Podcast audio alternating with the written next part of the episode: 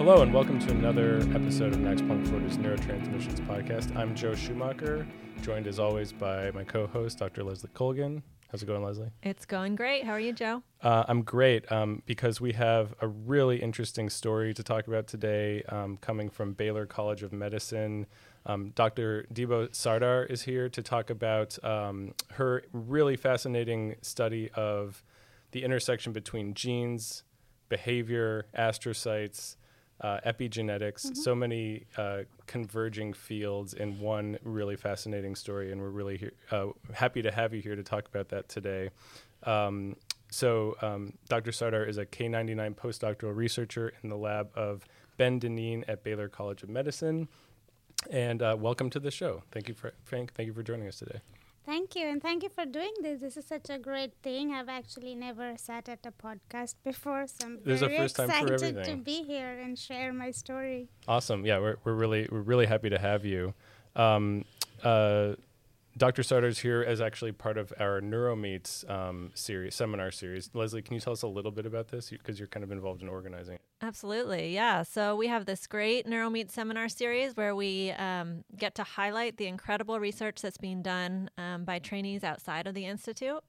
Um, it's open, of course, to postdocs who are, um, like Dr. Sardar, getting ready to head out on the job market or already on the job market looking to start labs of their own but it's also open to graduate students. And um, we're actually accepting applications for graduate students now. So if you are a graduate student um, who's looking to sort of move on to the next stage of your career, um, check out the link that's um, in the description of the podcast and please apply. Awesome. Cool. Yeah, so definitely apply um, if you're out there. Um, interested in coming down to Florida, being on the podcast, and, and, and sharing your science with us. Um, so, Dr. Sardar, you have a really interesting career trajectory. Before we get into the actual research that you're doing, one of the things that blew me away was your first slide, which is this crazy looking marine organism, a sponge. You have a background in medical chemistry. That's sort of, I think, what you did your PhD yes, in. Yes, medicinal chemistry. Medicinal ke- chemistry. So, tell us a little bit about sponges. so, what, what, what is it with uh, marine organisms and having really useful attributes that we can find uh, use for in the labs or in medicine in general? Tell us a little bit about your, your PhD work. So, the thing about sponges is they harbor these uh, symbiotic bacteria. So, bacteria that live with them. And these bacteria make a lot of really cool compounds. And a whole bunch of them are potential drug like molecules. So, it's essentially this marine system is a source of drugs.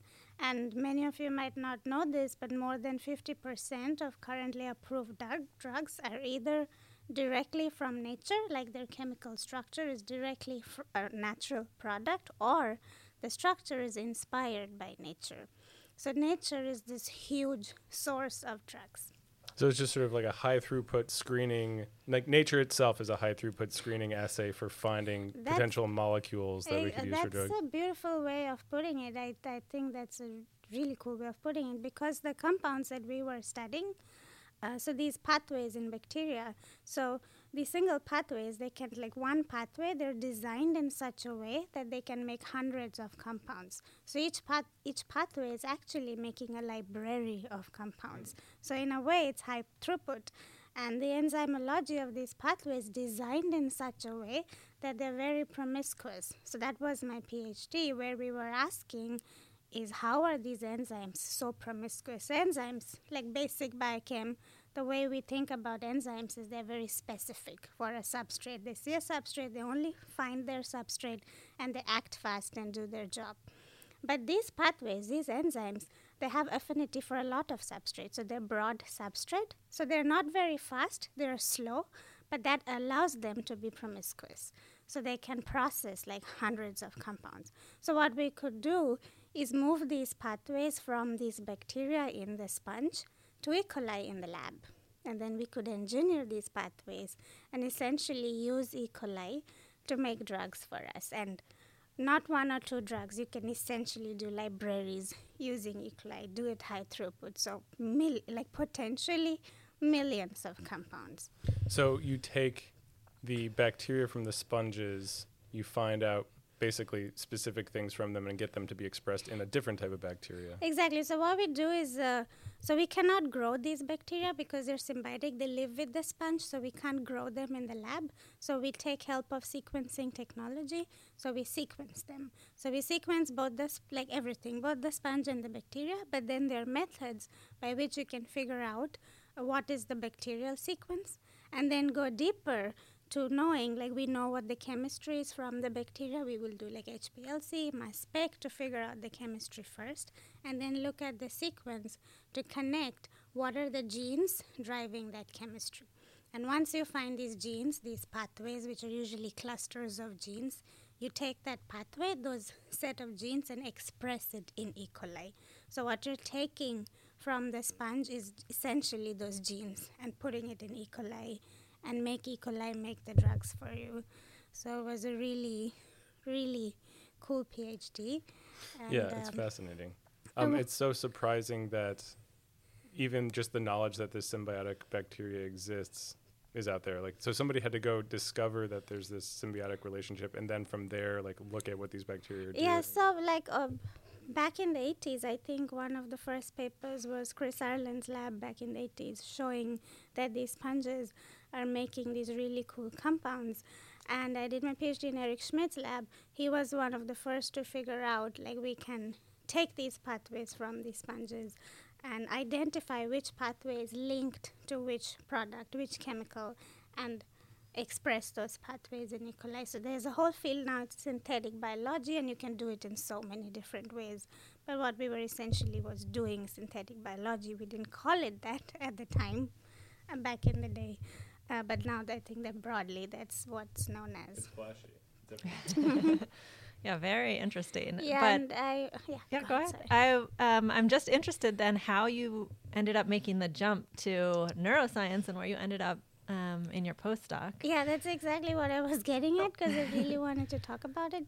Uh, so I've always uh, been fascinated by the brain. I've always wanted to be a neuroscientist. So when I joined my PhD program, what everybody so we do rotations right before you pick a lab.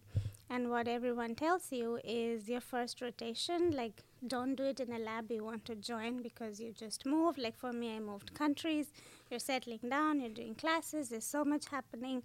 So do it in a lab just for fun uh, where you like we're not serious about joining the lab. So I remember, like, I still have a very clear memory of this, like, sitting. I was, I did my PhD from Utah, so sitting by the mountains and looking at the brochure, like, what is a cool lab that I'll have some fun doing science at. And I saw Eric's lab, and I reached out to him. I did my first rotation with him. I loved it, and I did do neuroscience rotations after that. And I was so drawn to what I did in Eric's lab, and I remember at the end of my rotations when I had to choose a lab, I was in such a big dilemma. Like, should I pick the lab where I had fun, or should I pick the lab that I really want to do in the future? And I chose fun, and I have no regrets. and uh, it's been like, of course, PhD is hard in so many ways. My papers got rejected, like yeah. all of that happened as a grad student. But looking back, I, I, was I enjoyed every moment of it. Like there were hard times, but the science itself was so crazy. I think I learned about one of the most fascinating biochemical pathways that exist in nature. So after my PhD, I knew if I really want to study the brain, I had to make a move then, mm-hmm. and like later it would just become harder. So that's when I decided to shift to neuroscience. But what drove me is I have to join a neuroscience lab, but I still have to be in a lab that does it at a molecular level. Because when we're thinking about genetics and genes, the language is the same, even across systems, it's a universal language. So that really drew me to Ben Deneen's lab because I think the beauty of his lab is we're looking at the level of genes and proteins and what it's doing. So although I'm looking at the brain and doing neuroscience, it's very, very molecular. So the concepts are still the same. Like I said, it's universal language. And although it was very hard, like the first two years was miserable, it took me a while to learn and get used to it. But having that kind of background where I'm always thinking about the chemistry and the genes, I think has been very helpful to be where I am today. One thing that really strikes me about uh, your research is that it it really goes to literally it kind of goes to the extremes of neuroscience where uh, on one level you're dealing with like the molecular level genetics and you know all this stuff. And then at the macro level you're talking about how animals behave. And i think it seemed like one of the central questions that you're that has motivated your current research is what are genes that uh, what is the impact of specific genes on information processing in the way that it can kind of serve the animal for behavioral purposes? And really trying to draw a strong link not just between genes and cell physiology but genes and ultimately behavior in general. Um, you focus on glia and, and mm-hmm. we, we, said like you've made this transition from uh, uh, from chemistry to neuroscience. I guess more accurately is kind of glial, glial neuroscience, glial science. So, um, what was it about understanding the role of astrocytes as central to this link between genes and behavior that that was a hook for you? So, to be honest, when I was looking for labs, I wasn't really thinking of joining a glia lab. I was only looking for labs where I can do molecular neuroscience. Mm-hmm. So definitely a lab doing like ephys and patch clamp was like out of question. Mm-hmm. So it had to be a lab doing molecular, and that drew me to Ben's lab, and that that's so I wasn't thinking of studying astrocytes. It just happened. I ended up there, and of course, I fell in love with astrocytes, and now it's what I want to do. I uh, ideally I'm going to set up my research program on astrocytes and epigenetics and sensory processing, but I really do want to work with hardcore neuroscientists and electrophysiologists so I can start expanding into I'm looking at glia, but how is that affecting circuits and more uh, de- the finer details of how neuron neuron talking to each other and how the glia is fitting into that. So one of the first experiments that you described was kind of if we see increases in neural activity, which we can induce artificially or exogenously, what is the impact on gene expression in general? And you know, you focused on the olfactory bulb, also focused largely on gene expression mm-hmm. in astrocytes.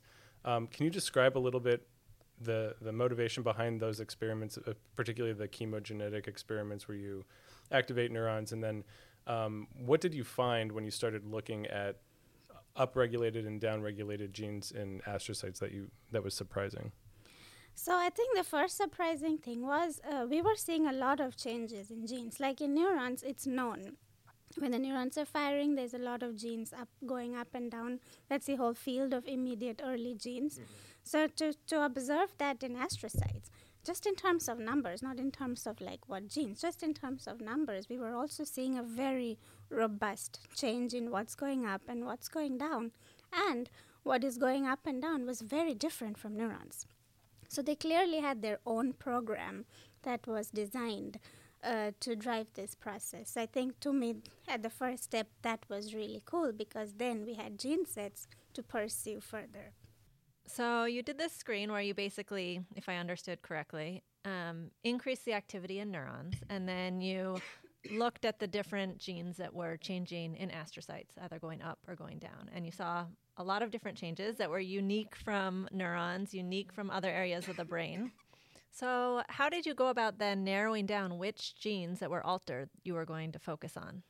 So that's a good question, and anybody who does bioinformatics in the audience will know it's great to do those experiments, but you can also drown in the data because it's a lot of data. It's so easy to get lost and never find ground. So the approach we took was threefold, and I think this is really important if you're doing any kind of screen to have some kind of idea beforehand, like how how you're to narrow it down. So the first was uh, so Ben's lab, we're a transcription factor lab. So we took uh, we made use of our expertise essentially where we ask, like, we have all these genes, but what transcription factor is driving the regulation of these genes? And that led us to SOX9. So we had our first hook. We had SOX9, and we used SOX9 to narrow down our candidates. I think we went down from uh, somewhere in the range of 250 to 40. So let's just take a step back. SOX9 actually is a transcription factor, correct? Yes. Is it mm-hmm. only in astrocytes? Yes, it's an astrocyte specific transcription factor. It's expressed all over the brains, but it's very, very uh, specific to astrocytes. Okay, so when you are activating the neurons, you are actually seeing upregulation of uh, this. Uh, so that's a. Um, so we don't really see upregulation of SOX9. What we saw was change in DNA binding of SOX9. So the target SOX9 was binding was changing. So this is very different from FOS because FOS is baseline, like FOS is a neuronal activity marker. Baseline, there's no FOS and there's activation, FOS goes up. SOX9 is present, like at normal levels too. And activated levels, it's about the same, but but the binding capacity of SOX9 was changing. So which gene it was binding and regulating was completely uh, very, very different. And we use that to narrow in on a smaller target. And then we used a SOX9 knockout model that we had in the lab to really validate those further. And we finally validated it in our DREAD experiments. So we were following a candidate that was SOX9 regulated only after DREAD that was downregulated in the knockout and upregulated after DREAD activation. So we had to find a candidate that checked those three boxes, and we were eventually able to land in on SLC22A3. It sounds very easy when I said this, but this is more than two years of work. Really? This was a lot. It actually doesn't sound easy at all. yeah. uh, like as a just a physiologist, I'm just like, wow, that's like it seems like a, a real. It's like looking for like a, a needle in a haystack that checks yeah, off all these you, bo- you, boxes. you really have to like do it uh, very systematic. So it took a, lo- it was also a very stressful time, but here we are. so you, you narrowed down. So would we call this SL22A3, or sorry, SLC22A3, if my notes are correct? Mm-hmm. Yeah. So we, would we call this like a, an immediate early gene for astrocytes then? So that's a good question. I'm afraid to call it that just to be very accurate because it's also present uh, baseline level. So, for example, like I said, FOS baseline zero activated goes up, goes down. So, with SLC, it's there at baseline level. It goes up under neuronal activity. I don't know what is the kinetics of going down, I have not checked that. But because it's also present at baseline level, I don't know if it's accurate to call it an immediate early gene. What I like calling it is it's a part of an immediate early response.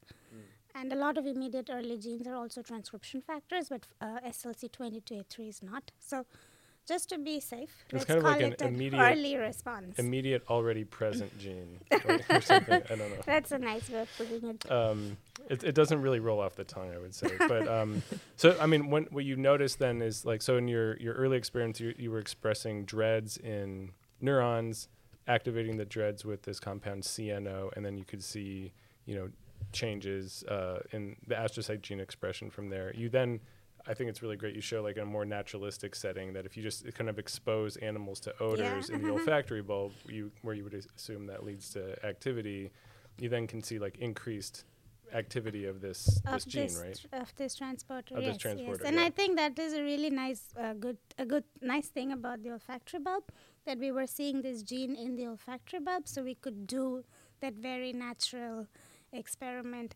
And I want to add one thing here. Um, that experiment, the natural odor exposure, I had actually proposed it in my K99 grant as part of my R00, which is like the independent section, had proposed it that I'll do it in the future. And one of my reviewers, I don't know who he is or she is, I really want to thank that anonymous person. One of my reviewers was like, This is a really good experiment and should be one of the first things you do and not later into the future. And I remember when I saw that comment, I was like, Yeah, this person is right. I'm going to do it. So that led me to read some papers and design it, and I'm so glad. It wasn't me. it's like, it's Um, good to hear about a positive review Yeah, experience. that's great. so. Sometimes the reviewers out there can be really constructive, honestly. Yes, that Um, was very constructive. So you described SLC22A3. It's a transporter. What else do we know about this this thing? So so just describe what that means by transporter and functionally what we think. Like So- b- before you did anything with it, what you, what you knew about it. So it's been really well studied in the peripheral nervous system and also in the central nervous system, a little bit in astrocytes too, and very broadly, it transports uh, serotonin, dopamine, noradrenaline, and other chemicals with that similar chemical class. And um, so what it does is maintain homeostasis of these chemicals in the brain. And it is a low affinity transporter, so but it's broad. So what that means, it, it the the compound it has low affinity for its chemical, but it needs to be there in a lot of volume for it to be able Hmm. to transport. So that is uh, what is what was known when I started, but its role in olfactory bulb astrocytes was completely unknown, and so it was a really nice target to follow. And my chemist background is really interested in chemicals like serotonin and dopamine. So I remember as soon as I saw it, I was like, "This is it. This is the one I'm going to follow." So then, how do you decide? You know, I want to assess the function of this thing in astrocytes. Like, wh- what are what are sort of the breakdown as the main areas, or the, the main set of experiments you would want to do to see like what does this do if I say get rid of it, like knock it out or something. Yes, so the next experiment is like classical make a knockout mouse, and so we, we do everything conditional knockout, so we're knocking it out only in astrocytes. And the next set of experiment really comes from the lab I am in and the expertise we have. Ben has done a really good job in building these pipelines to study, and we can do this in the lab. And we look at it at different levels. We go molecular, so we can do RNA-seq. So we looked at how knocking out this gene was ex- uh, was changing molecular profiles of astrocytes. We look at the cellular level, so we could look at how the astrocyte morphology was, how astrocyte calcium signaling was, and we also looked at neurons, where we did EF- electrophysiology with a colleague, and of course behaviors, which was very convenient because now we're in the olfactory bulb, so we can do behaviors related to olfactory processing. So I think the next series, this whole pipeline of experiments, really comes from where I was and the tools available around me, being in Ben's lab to push it forward. Yeah, it's great that you really had such a comprehensive toolkit to work with and you could really, you know, go after all these different types of changes. So maybe let's walk through a little bit what you found. So Mm-hmm. let's start maybe with the molecular changes that you found. So the molecular changes were crazy. Uh, so we did we not so we did the knockout, and then we RNA-seq so sorted so purified astrocytes and RNA-seq control and knockout astrocytes, and we saw close to 1500 differentially expressed genes, which is a lot. Like usually when I do RNA-seq, I see somewhere in the level of two, three, four hundred max. I think 1500 was a lot. So that was really one of the first hints. Like this is a transporter transporting chemicals, yes, but it's doing much more, doing something much more widespread than that, because these genes were all in different classes, like morphology and calcium, synaptic. Uh, so I think that was like an early hint, like th- th- there's a big widespread function somewhere. Okay, so before we sort of get at the punchline, let's talk about some of the other changes that might have served as hints. Um, how about um, morphological changes that you saw in the astrocytes? So we observed from our RNA-seq data that we um, saw downregulation of genes associated with like cytoskeletal structure. I don't remember top of my head what those were. So what we uh, what we did was do a shoal analysis. What we essentially do there is section brains, take really high resolution images, and you run it through softwares that can like track all the processes and give it numbers. You can do things like branch length, filament length, uh, and how many branches as you're moving away from the soma. So a lot of it just gives you a lot of parameters. We're scientists. We like seeing things, data broken down to numbers, and what we saw was reduced numbers, like all different levels of reduced numbers. Essentially, the astrocytes were smaller and less bushy, is what we saw with the morphology. And as you mentioned, you also saw changes in actually neuronal electroph- electrophysiological properties. Yes, we saw changes in synaptic currents, and more importantly, we saw changes in behavior.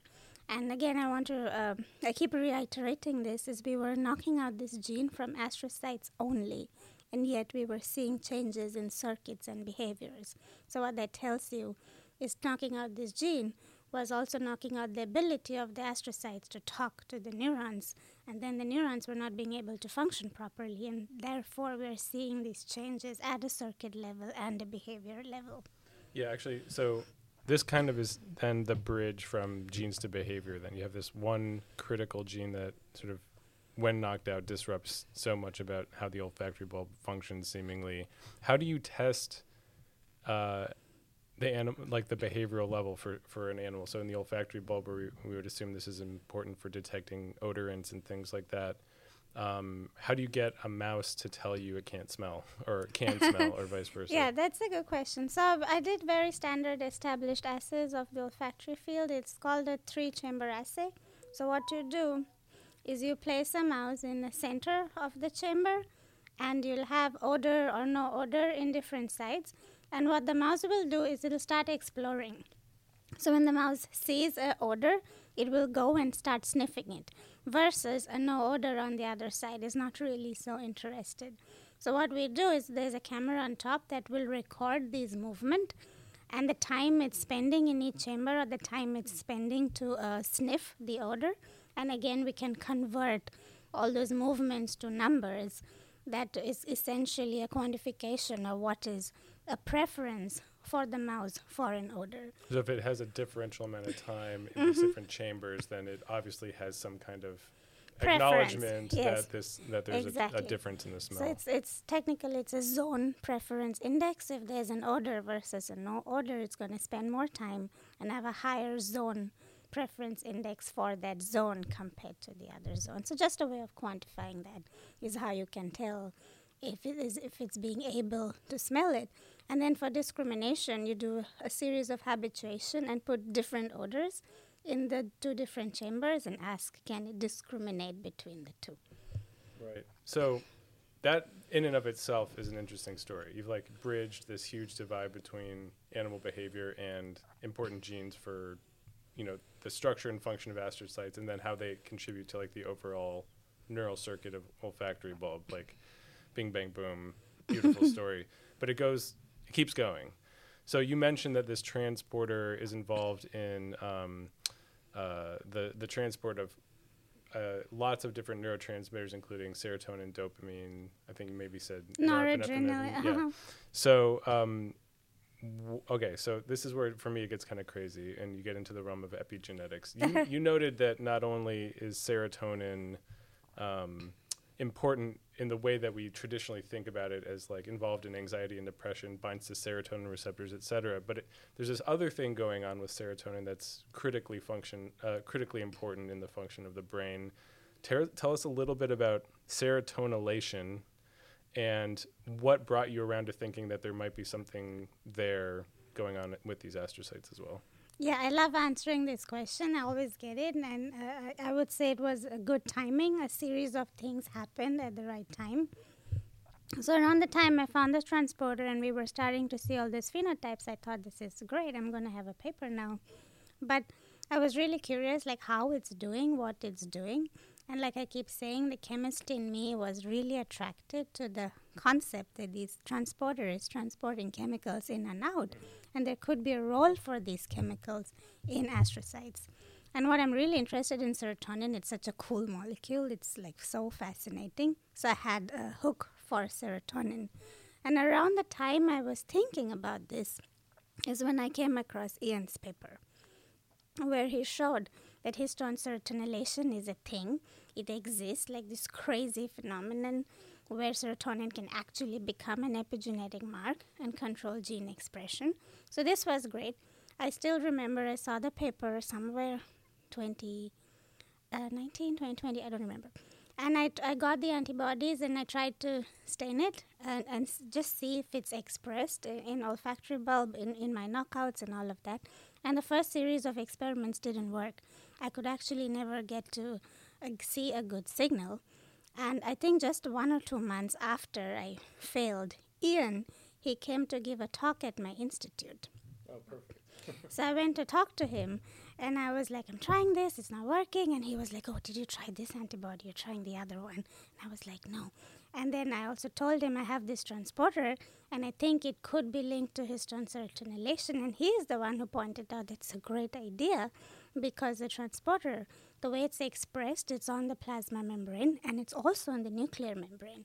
So it's a nice bridge between what's outside the cell and what's going into the nucleus. So Ian's excitement and him helping me, like leading me, nudging me into the right direction.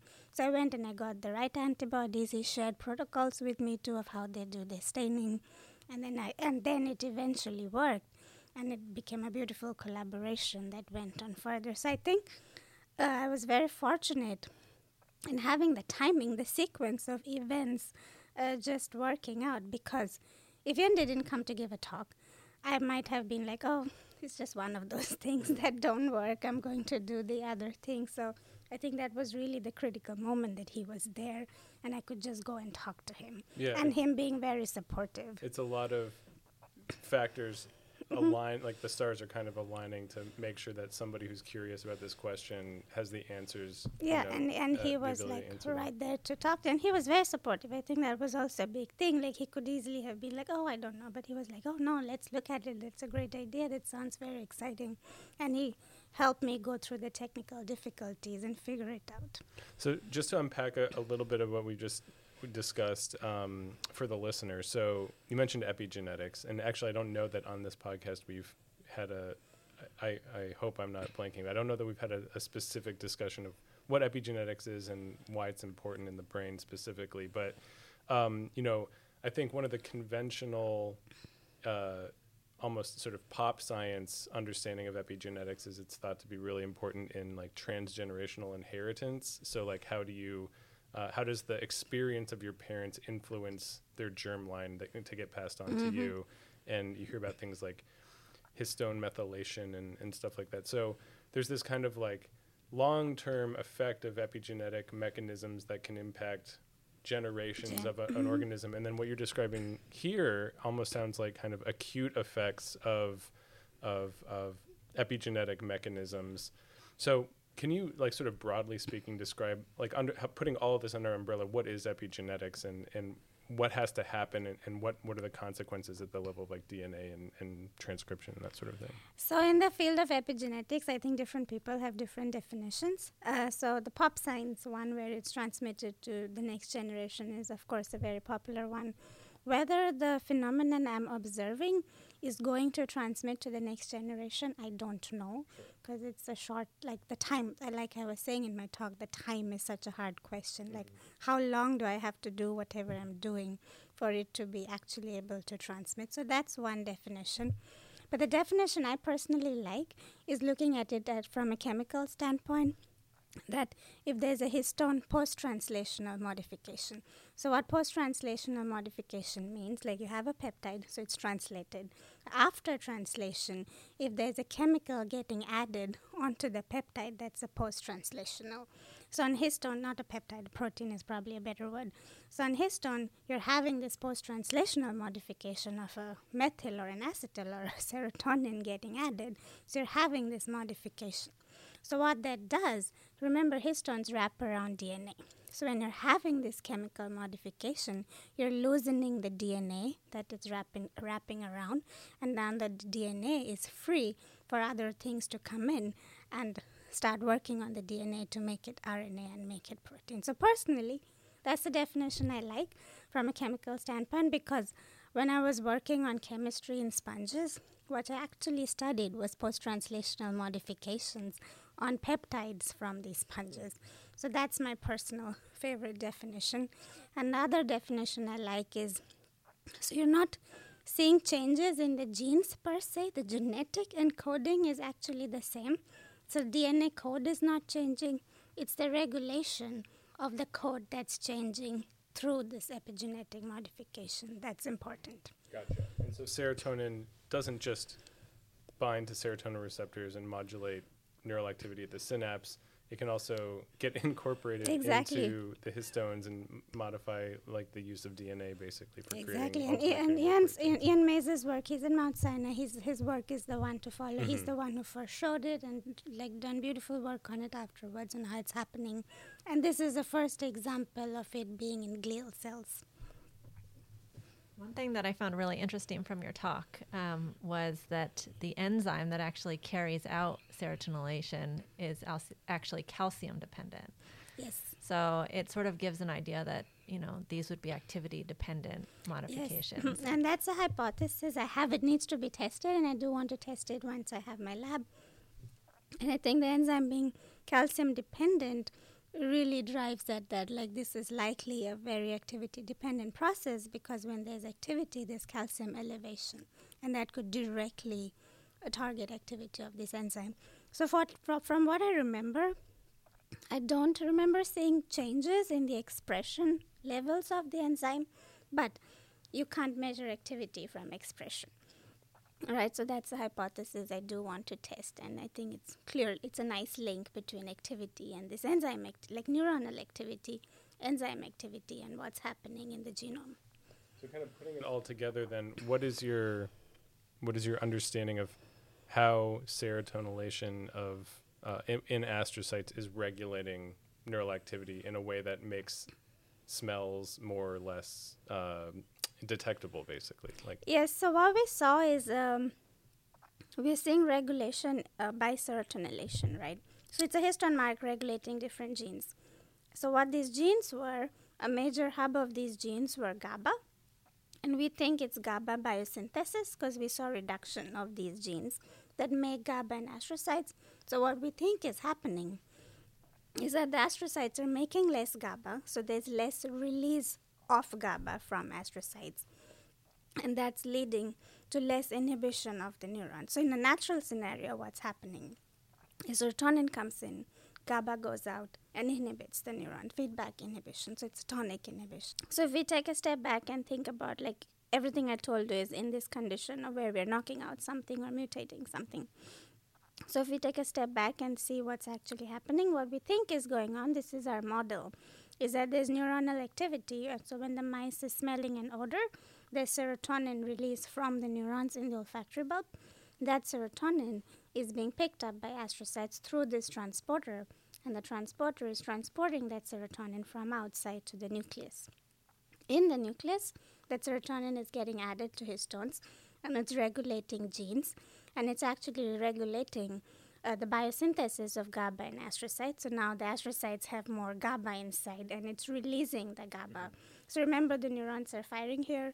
So in the olfactory bulb, so the GABA is now going in and inhibiting the neurons. So kind of like a feedback inhibition. So I think what the astrocytes are essentially doing is when the neurons are firing, the astrocytes are like, okay, you need to calm down and putting them down. And this is a role of our gliad that has been shown in many different systems and not just astrocytes for other glial cells too where they're modulating neuronal activity. They're either helping neurons inhibiting neurons and to- toning down too much activity or doing the opposite and exciting neurons. So i think what's nice about my work is we have figured out an epigenetic mechanism that is driving this modulation of neurons by glia so this is like a really fascinating story and like most scientific stories it also, you know, brings to mind so many additional questions, right? And I know you're, you know, looking to start your own lab and are probably excited about a lot of these um, you know, continuing questions. Maybe you can tell us about what you're some of the things that you're most excited about starting right away. Yes, I'm so excited to start my own lab. I can't wait to dig into this. I think this is such fascinating biology, and we have like only touched the surface. There's so much more to know, and I'm, I'm just so excited. So, one of the first questions I want to get into is Is there a direct relationship between neuronal activity and serotonylation? And some preliminary data I have suggests that, which is great because now I'll have gene targets to pursue. But in terms of characterizing the, this further, I really get the time question a lot. What is the dynamics of this process? Like, if there's activity, and especially this natural odor evoked activity, when is, cert- is serotonylation increasing? Is there a range of it increasing or going down? And how is the gene, ex- the gene regulation changing over time? So it essentially gives you a lot of genetic data, gene expression level data that you can take and move forward with. And we have this very nice behavioral readout of sense of smell where we can start connecting. So that's one part, just characterizing this biology further because we have to know more. It's so very fascinating. Awesome. Well, um, Dr. Sardar, I, we're going to have to move you on to your next thing at this point, but thank you so much for walking us through your science. It's really fast, a really fascinating story. Um, so many different converging approaches and areas of, of research. Each of them is probably interesting, even by themselves in a vacuum. So, uh, thank you so much for joining us today. Good luck um, setting up that lab, and uh, maybe after your your lab is up and running, we'll get you back on here to talk about uh, life as a new PI. Thank you. I would love to do that. Thank you. Awesome. Thank you so much.